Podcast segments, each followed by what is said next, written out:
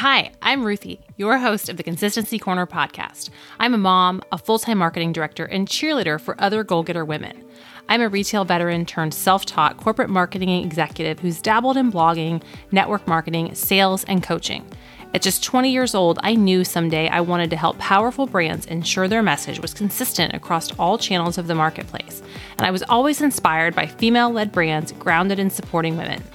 The Consistency Corner marketing method helps you create a foundation for your brand to sparkle so it can make an impact and an income. On this podcast, we'll talk all things marketing and help you create an effective strategy for your brand and discuss mindset and productivity tips to help you be at your best, even while you juggle all the things. Let's get started. Welcome to episode 15 of the Consistency Corner podcast. On today's episode, we are going to be diving into part two of building your brand guide. Last Thursday, we we dug into part one where we talked about your brand's mission, vision, and values and defining your ideal customer. If you haven't listened to that podcast yet, hit pause right now and start there because this that will make today's episode so much easier when you've thought through what your brand stands for and ultimately who you're talking to.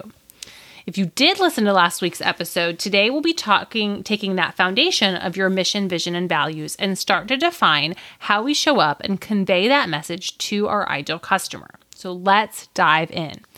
Step three of the Building Your Brand Guide is to clarify your message, copy tone, and visual style.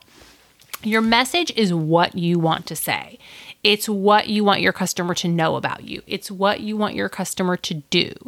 It's what your customer ultimately wants to achieve. And there's a lot of components to your message, but ultimately, you'll want to just sit down and start by brain dumping and just think through those things. What do you want your customer to know?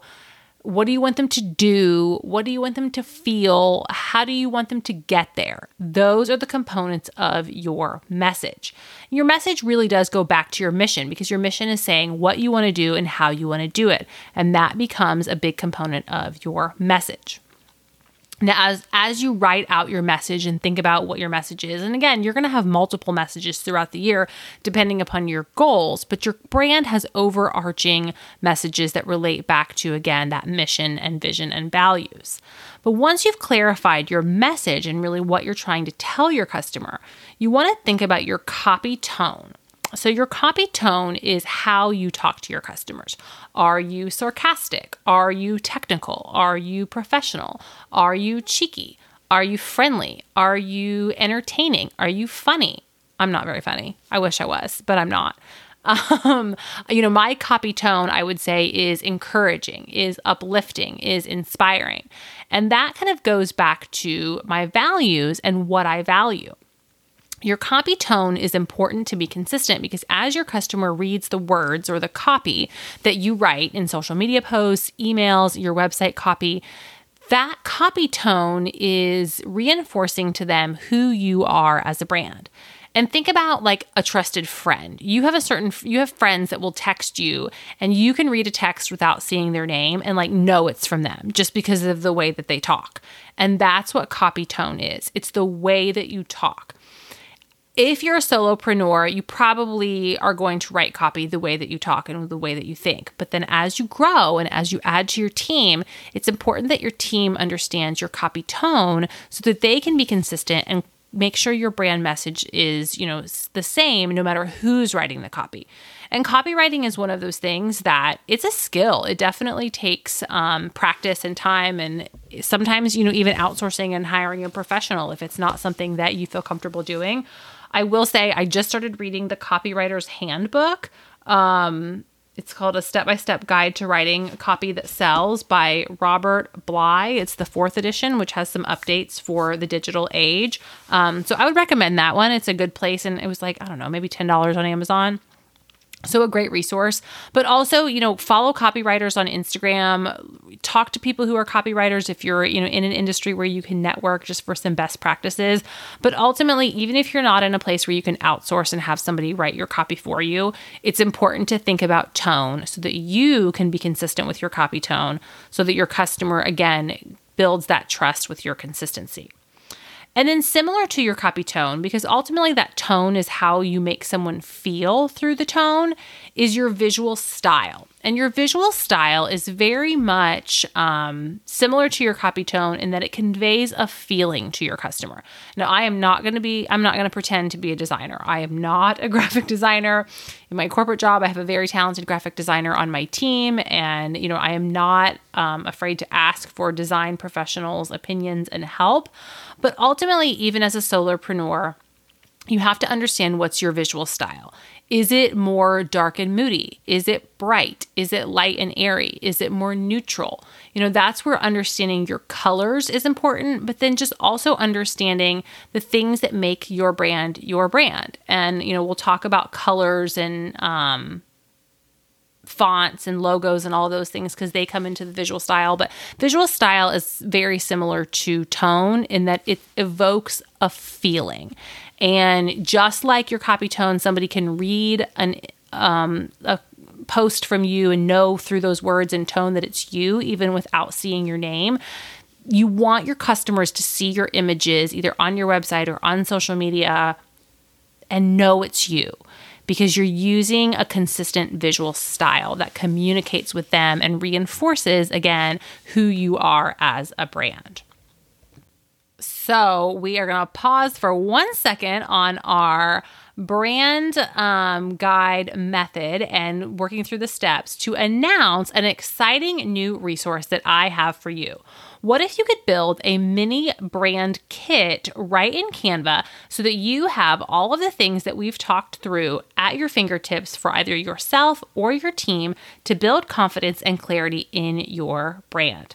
Well, that is what I have created for you. I have a mini brand kit template with a how to to cover all of the things that we've discussed in last episode and this episode of the podcast in building your brand guide and a template that you can truly plug and play, drop in your logo, drop in your colors, write in your copy, and be good to go. It's not going to take you hours to create. I've got the template and a how to guide already ready for you. And then you can use that template to get going and start being consistent with your branding because you've defined it and you've put it on paper. Be sure to grab the link in the show notes or go to ruthiesterrett.com to get your copy of the brand kit template. Start getting consistent by start implementing the consistency corner marketing method and watch your brand truly sparkle and shine. All right, so the last step of our brand guide building is defining the details. And there's a lot of details, but we're going to cover them and kind of go through what each one means and what types of things you want to think about. The first one is keywords. And honestly, I'm talking about this brand guide in steps, steps one, two, three, four, but it's circular and you can ultimately like jump around because sometimes keywords are going to help you clarify some of those other areas. I know for me, when I really sat down and did the work of building out branding words, it helped me to think about my copy tone and my visual style. It even helped me think about my mission and my message because I pulled out those specific keywords as far as like what I wanted to achieve, how I wanted my customers to feel. And I have a list of five keywords that I regularly want to make sure that I am incorporating in copy. And then those keywords also, you know, influence how I think about and make other decisions for my brand. So, keywords. The next thing is colors. Now, there is like 10 million steps on ways and methods of choosing colors for your brand. And we're not going to get into all of them because there's a lot of different things and ways that you can do it. But you need to define the colors for your brand and start to get consistent with them or be consistent with them if you haven't. Because being consistent with your colors, again, reinforces to your customer who you are and helps them gain trust in who you are because you are showing up consistently. Next step is to think about taglines or copy points. So, taglines or copy points are like sentences. I mean, everybody knows what a tagline is or like a slogan, but copy points are kind of like sentences, sentences, if I can talk, that you regularly use in longer form copy, like a longer social media post, a blog post, an about me section, like an intro on your website, um, just things that you regularly say over and over again. And if you've been in business for a while, you can probably name some of those copy points off the top of your head because you say them and you think about them. If you're newer in business, it might be something that you have to spend a little bit of time thinking about. And honestly, a great exercise is to like sit down and write an email or sit down and write a sales page or sit down and write a blog post. And you'll find some copy points that really stick out to you. It's the kind of stuff that like flows that you're like, yes, that's what I want my customer to hear. That's what I want them to say. And it makes it a little bit more concise. And then you use some of those copy points um, you repurpose them by using them over and over again in different blog posts, in different po- you know emails, in different um, social media posts, because that helps your customer kind of get familiar with you, and again, it reinforces that consistency and builds confidence. You're also going to think about your fonts and your logo. Now, fonts and logo, again, like I said, guys, I am not a designer.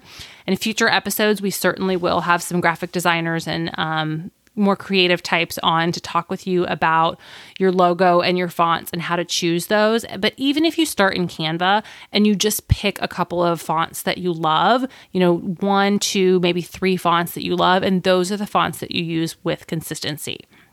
Same thing with your logo. If you're not in a place to outsource your logo to a graphic designer, you can always try Fiverr um, which is like a website that you can outsource to freelancers. And there's also logos in Canva that you can um, customize yourself. I will say, as you grow your business and as your business um, evolves, it is important to get a professional to help you with a logo because you want something that's unique in the marketplace. And a designer will take a lot of the things that you've built out around your brand, your mission, your vision, your values, your copy points, your tone, and they'll help come up with the logo that encompasses all of those things in that visual icon. Um, another piece of your brand kit or a, a detail of your brand kit that's really important is your brand story, your history, or your about me. And this is where you write like a paragraph, you know, four or five sentences at most, that kind of sums up your brand history and your about me it's kind of like your elevator pitch, but maybe a little bit longer than that. You know, it can be spoken to somebody in two to three minutes as like an introduction at a dinner party or on a podcast or your about me of your website. And ultimately, you want to use that to build a relationship with your audience. You want to share with them when and why maybe you started your business, but then also some fun personal things about you. You know, anecdotes like me personally, I love a good glass of white wine with ice in it. Like it's a silly and it doesn't really have anything to do with my business, but it helps people get to know me as a human and ultimately humans buy from humans. So your brand should definitely have some elements of you as a human and that about me or that story helps create the personalization of your brand. And then finally, you are going to define in your brand kit some key images. Now, if you're a solopreneur, these are likely going to be headshots. If you're a product based business, they're going to be shots of your product or even shots of your storefront if you have a physical store. But it can even be like if you're a location based business, it could be shots of your hometown or places in your city that resonate with your customers. And these are images that you likely will use in multiple places email, social media websites that really convey who you are as a brand. All right, so the last detail for your brand guide to think about is your hashtags. Now, I'm certainly not a hashtag expert, so I'm not going to tell you guys that I know all the things when it comes to hashtags. But one thing I will caution you on is to start thinking about the hashtags that your ideal customer is searching, that your ideal customer is looking at, because hashtags help categorize your content so it gets shown to the right customers. And you don't want to use a hashtag like a sentence, like people that say, like, hashtag, I think hashtags are cool, and hashtag follow my brand, insert brand name. Like that's not a thing. Um, you want to use hashtags either for your geographic market, what your ideal customer is looking for, who your ideal customer is, what you offer, so that people can find your content based upon those interests. I know that was a lot, you guys, and we covered a ton in these past two episodes as far as building your brand guide. And don't forget that I have a special bonus just for you your mini brand kit template. You will get some video tutorials from me as well as a PDF how to, an example of a mini brand kit, and a Canva template where you can truly drag and drop right into Canva and build your brand kit in a matter of probably under an hour. Um, I definitely can't wait to see you guys fill them out and share them with me. So grab the link in the show notes to download or go to ruthiesterrett.com to get your free resource and start building out your brand kit so that your brand can truly sparkle so it can make an in- impact and an income.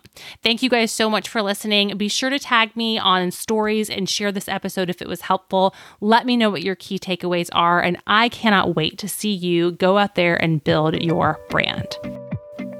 Thank you so much for listening to this week's episode of the Consistency Corner podcast. Be sure to connect with me on Instagram at Consistency Corner for more marketing made easy mindset tips and behind the scenes of working mom life. If today's podcast was helpful, I'd love it if you would leave a review wherever you listen to podcasts and share a screenshot and tag me in stories so I can cheer you on and learn more about how to support you in building a brand that truly sparkles.